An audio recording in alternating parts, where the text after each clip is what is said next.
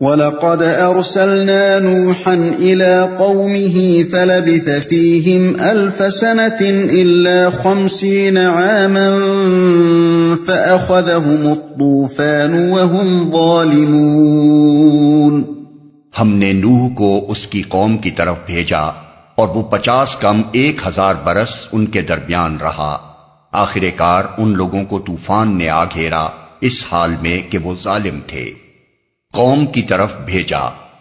تقابل کے لیے ملاحظہ ہو، آل عمران، آیات تینتیس، چونتیس، النساء ایک سو ترسٹھ، الانعام چوراسی، العراف انسٹھ تا چونسٹھ، یونس اکہتر، تہتر، ہود پچیس اور اڑتالیس، الانبیاء چھہتر اور ستتر، المومنون تیئیس اور تیس، الفرقان سینتیس اشعرا ایک سو پانچ تا ایک سو تیئیس، الصافات پچہتر، بیاسی القمر، نو اور پندرہ الحاق گیارہ اور بارہ، نو مکمل۔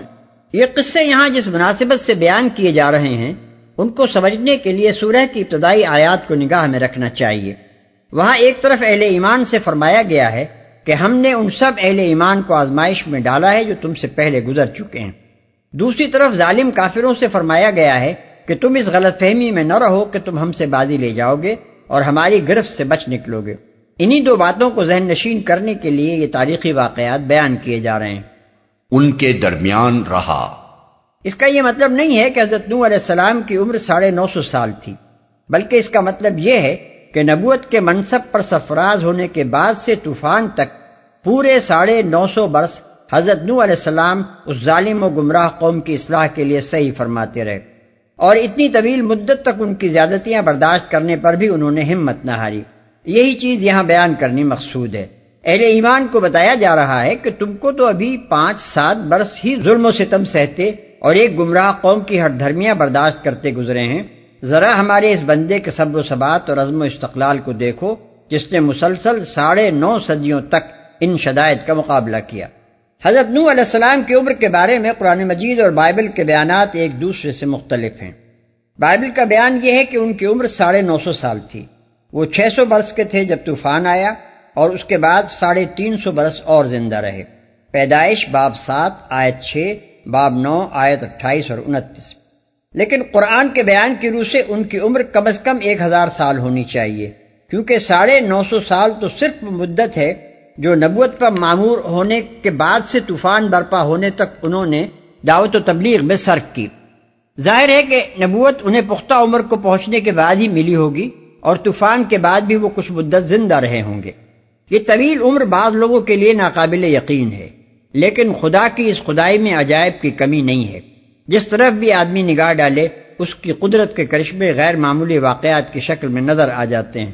کچھ واقعات و حالات کا بلن ایک خاص صورت میں رونما ہوتے رہنا اس بات کے لیے کوئی دلیل نہیں ہے کہ اس معمول سے ہٹ کر کسی دوسری غیر معمولی صورت میں کوئی واقعہ رونما نہیں ہو سکتا۔ اس طرح کے مفروضات کو توڑنے کے لیے کائنات کے ہر گوشے میں اور مخلوقات کے ہر صنف میں خلاف معمول حالات و واقعات کی ایک طویل فہرست موجود ہے۔ خصوصیت کے ساتھ جو شخص خدا کے قادر مطلق ہونے کا واضح تصور اپنے ذہن میں رکھتا ہو، وہ تو کبھی اس غلط فہمی میں نہیں پڑ سکتا کہ کسی انسان کو ایک ہزار برس یا اس سے کم و بیش عمر عطا کر دینا اس خدا کے لیے بھی ممکن نہیں ہے جو موت و حیات کا خالق ہے۔ حقیقت یہ ہے کہ آدمی اگر خود چاہے تو ایک لمحے کے لیے بھی زندہ نہیں رہ سکتا۔ لیکن اگر خدا چاہے تو جب تک وہ چاہے اسے زندہ رکھ سکتا ہے۔ وہ ظالم تھے۔ یعنی طوفان ان پر اس حالت میں آیا کہ وہ اپنے ظلم پر قائم تھے۔ دوسرے الفاظ میں اگر وہ طوفان آنے سے پہلے اپنے ظلم سے باز آ جاتے تو اللہ تعالیٰ ان پر یہ عذاب نہ بھیجتا۔ فَأَنجَيْنَاهُ وَأَصْحَابَ السَّفِينَةِ وَجَعَلْنَاهَا آيَةً لِلْعَالَمِينَ۔ پھر نوح کو اور کشتی والوں کو ہم نے بچا لیا اور اسے دنیا والوں کے لیے ایک نشان عبرت بنا کر رکھ دیا۔ کشتی والوں کو۔ یعنی ان لوگوں کو جو حضرت نوح علیہ السلام پر ایمان لائے تھے اور جنہیں کشتی میں سوار ہونے کی اللہ تعالی نے اجازت دی تھی۔ سورہ ہود میں اس کی تصریح ہے۔ اذا جاء امرنا وفارت التنور قل لحبل فيها من كل زوجين اثنين من کل زوجین اثنین واہلک الا من سبق علیہ القول ومن آمن وما آمن معه الا قلیل آیت چالیس. یہاں تک کہ جب ہمارا حکم آ گیا اور تنور ابل پڑا، تو ہم نے کہا، اے نوح، اس کشتی میں سوار کر لے ہر قسم کے جانوروں میں سے ایک ایک جوڑا اور اپنے گھر والوں کو سوائے ان کے، جنہیں ساتھ نہ لینے کا پہلے حکم دے دیا گیا ہے۔ اور ان لوگوں کو جو ایمان لائے ہیں اور اس کے ساتھ بہت ہی کم لوگ ایمان لائے تھے۔ نشان عبرت بنا کر رکھ دیا۔ اس کا مطلب یہ بھی ہو سکتا ہے کہ اس ہولناک عقوبت کو یا اس عظیم الشان واقع کو بعد والوں کے لیے نشان عبرت بنا دیا گیا ہو۔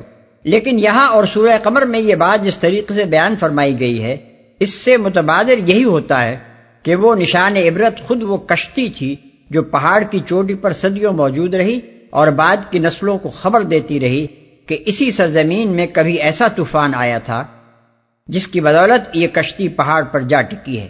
سورہ قمر میں اس کے متعلق فرمایا گیا ہے وہ حمل نہ دوسر تجری بأعيننا جزاء لمن كان كفر ولقد تركناها آية فهل من مدكر۔ آیات تیرہ اور پندرہ۔ اور ہم نے نوح کو سوار کیا تختوں اور میخوں والی کشتی پر۔ وہ چل رہی تھی ہماری نگرانی میں اس شخص کے لیے جزا کے طور پر جس کا انکار کر دیا گیا تھا۔ اور ہم نے اسے چھوڑ دیا ایک نشانی بنا کر۔ پس ہے کوئی سبق لینے والا؟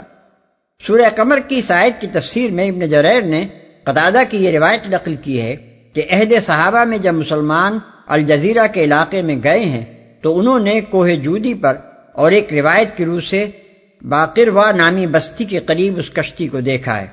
موجودہ زمانے میں بھی وقتاً فوقتاً یہ اطلاعات اخبارات میں آتی رہتی ہیں کہ کشتی نوح کو تلاش کرنے کے لیے مہمات بھیجی جا رہی ہیں۔ اور اس کی وجہ یہ بیان کی جاتی ہے کہ بسا اوقات ہوائی جہاز جب کوہستان ارارات پر سے گزرے ہیں تو ایک چوٹی پر انہوں نے ایسی چیز دیکھی ہے جو ایک کشتی سے مشابہ ہے۔ وَإِبْرَاهِيمَ إِذْ قَالَ لِقَوْمِهِ اعْبُدُوا اللَّهَ وَاتَّقُوهُ ذَلِكُمْ خَيْرٌ لَكُمْ إِن كُنتُمْ تَعْلَمُونَ إِنَّمَا تَعْبُدُونَ مِن دُونِ اللَّهِ أَوْثَانًا وَتَخْلُقُونَ إِفْكًا ان الذين تعبدون من دون الله لا يملكون لكم رزقا فابتغوا عند الله الرزق واعبدوه واشكروا له واشكروا له اليه ترجعون۔ اور ابراہیم کو بھیجا جبکہ اس نے اپنی قوم سے کہا اللہ کی بندگی کرو اور اس سے ڈرو۔ یہ تمہارے لیے بہتر ہے۔ اگر تم جانو، تم اللہ کو چھوڑ کر جنہیں پوچھ رہے ہو، وہ تو محض بت ہیں اور تم ایک جھوٹ گھڑ رہے ہو۔ در حقیقت اللہ کے سوا جن کی تم پرستش کرتے ہو، وہ تمہیں کوئی رزق بھی دینے کا اختیار نہیں رکھتے۔ اللہ سے رزق مانگو اور اسی کی بندگی کرو اور اس کا شکر ادا کرو۔ اسی کی طرف تم پلٹائے جانے والے ہو۔ ابراہیم کو بھیجا۔ تقابل کے لیے ملاحظہ ہو البقرہ رکو پندرہ سولہ اور پینتیس آل عمران سات الانعام نو حود سات ابراہیم چھ الحجر چار مریم تین الانبیاء پانچ الشعراء پانچ الصافات تین الزخرف تین ازاریہ دو۔ اور اس سے ڈرو۔ یعنی اس کے ساتھ شرک اور اس کی نافرمانی کرنے سے ڈرو۔ جھوٹ گھڑ رہے ہو۔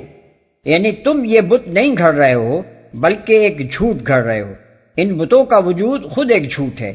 اور پھر تمہارے یہ عقائد کے یہ دیویا اور دیوتا ہیں، یا خدا کے اوتار یا اس کی اولاد ہیں، یا خدا کے مقرب اور اس کے ہاں شفیع ہیں، یا یہ کہ ان میں سے کوئی شفا دینے والا اور کوئی اولاد بخشنے والا اور کوئی روزگار دلوانے والا ہے۔ یہ سب جھوٹی باتیں ہیں جو تم لوگوں نے اپنے وہم و گمان سے تصنیف کر لی ہیں۔ حقیقت اس سے زیادہ کچھ نہیں ہے۔ کہ یہ محض بت ہیں بے جان بے اختیار اور بے اثر۔ تم پلٹائے جانے والے ہو۔ ان چند فکروں میں حضرت ابراہیم علیہ السلام نے بت پرستی کے خلاف تمام معقول دلائل سمیٹ کر رکھتی ہیں۔ کسی کو معبود بنانے کے لیے لامحلہ کوئی معقول وجہ ہونی چاہیے۔ ایک معقول وجہ یہ ہو سکتی ہے کہ وہ اپنی ذات میں معبودیت کا کوئی استحقاق رکھتا ہو۔ دوسری وجہ یہ ہو سکتی ہے کہ وہ آدمی کا خالق ہو اور آدمی اپنے وجود کے لیے اس کا رہین منت ہو۔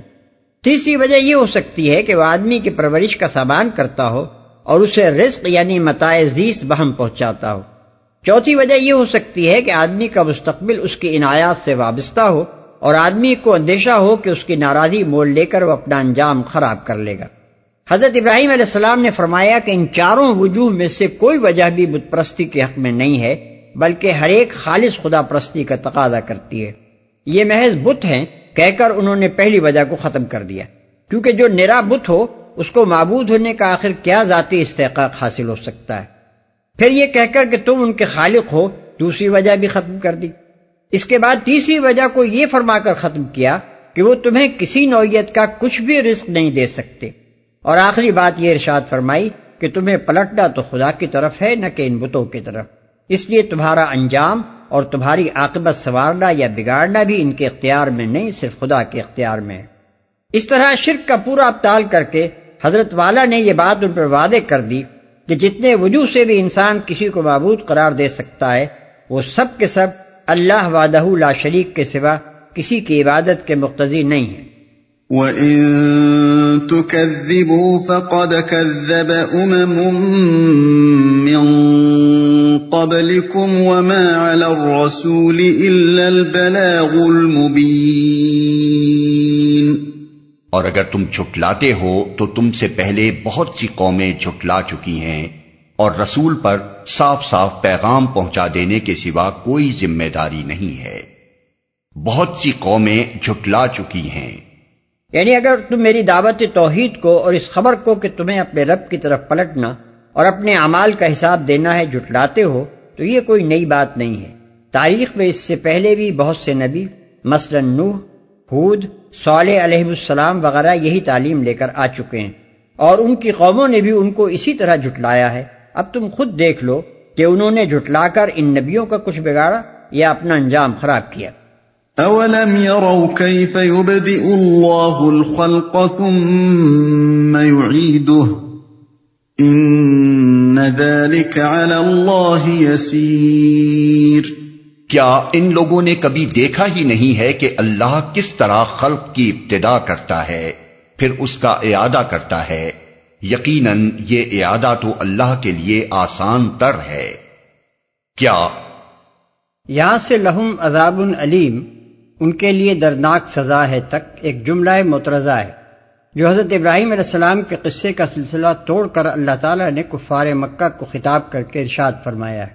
اس اعتراضی تقریر کی مناسبت یہ ہے کہ کفار مکہ جنہیں سبق دینے کے لیے یہ قصہ سنایا جا رہا ہے، دو بنیادی گمراہیوں میں مبتلا تھے۔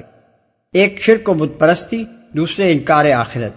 ان میں سے پہلی گمراہی کا رد حضرت ابراہیم علیہ السلام کی اس تقریر میں آ چکا ہے جو اوپر نقل کی گئی۔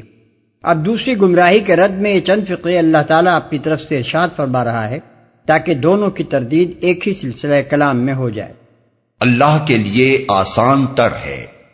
یعنی ایک طرف بے شمار اشیاء عدم سے وجود میں آتی ہیں اور دوسری طرف ہر نو کے افراد کے مٹنے کے ساتھ پھر ویسے ہی افراد وجود میں آتے چلے جاتے ہیں۔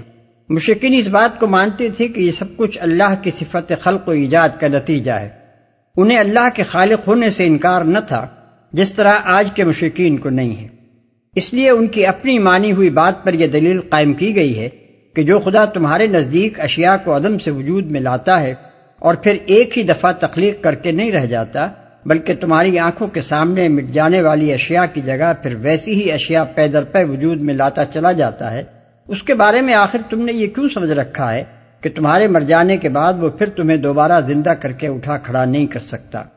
قل سیروا فی الارض فانظروا کیف بدأ الخلق ثم الله ينشئ النشأة الآخرة إن الله على كل شيء قدير ان سے کہو کہ زمین میں چلو پھرو اور دیکھو کہ اس نے کس طرح خلق کی ابتدا کی ہے پھر اللہ بارے دیگر بھی زندگی بخشے گا۔ یقیناً اللہ ہر چیز پر قادر ہے۔ یعنی جب خدا کی کاریگری سے بار اول کی تخلیق کا تم خود مشاہدہ کر رہے ہو تو تمہیں سمجھنا چاہیے کہ اسی خدا کی کاریگری سے بار دیگر بھی تخلیق ہوگی۔ ایسا کرنا اس کی قدرت سے باہر نہیں ہے اور نہ ہو سکتا ہے۔ يعذب من يشاء ويرحم من يشاء وإليه تقلبون وما أنتم بمعجزين في الأرض ولا في السماء وما لكم من دون الله من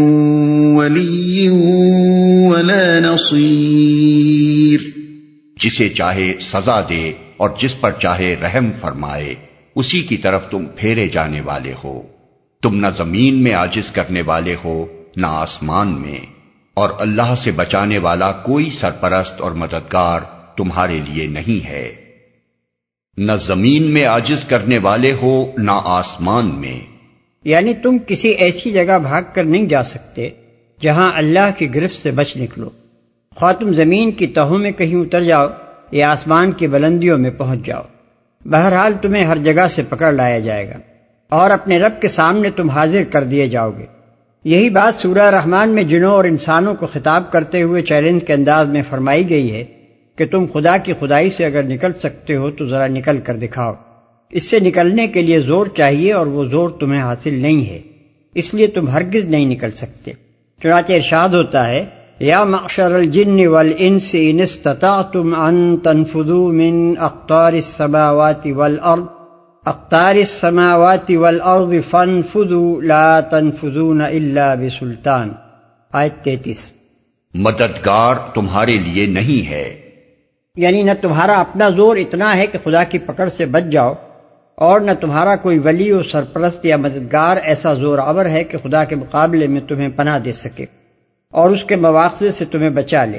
ساری کائنات میں کسی کی یہ مجال نہیں ہے کہ جن لوگوں نے کفر و شرک کا ارتکاب کیا ہے، جنہوں نے اقام خدابندی کے آگے جھکنے سے انکار کیا ہے، جنہوں نے جرت و جسارت کے ساتھ خدا کی نافرمانیاں کی ہیں اور اس کی زمین میں ظلم و فساد کے طوفان اٹھائے ہیں، ان کا حمایتی بن کر اٹھ سکے اور خدا کے فیصلے عذاب کو ان پر نافذ ہونے سے روک سکے۔ یا خدا کی عدالت میں یہ کہنے کی ہمت کر سکے کہ یہ میرے ہیں۔ اس لیے جو کچھ بھی انہوں نے کیا ہے اسے معاف کر دیا جائے۔